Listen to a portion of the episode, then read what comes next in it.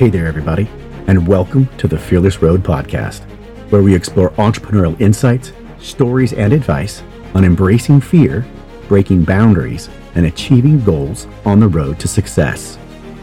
I'm your host, Michael Devous.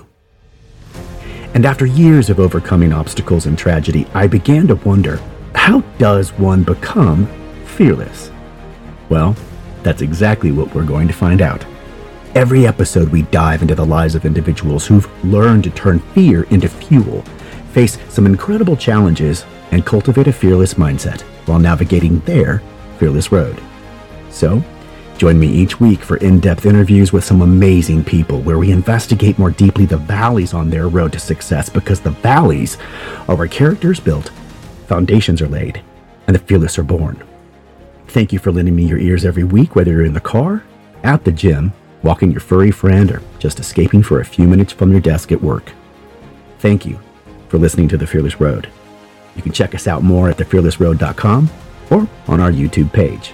And make sure to like, follow, and subscribe to support our show. And don't forget, stay fearless, my friends.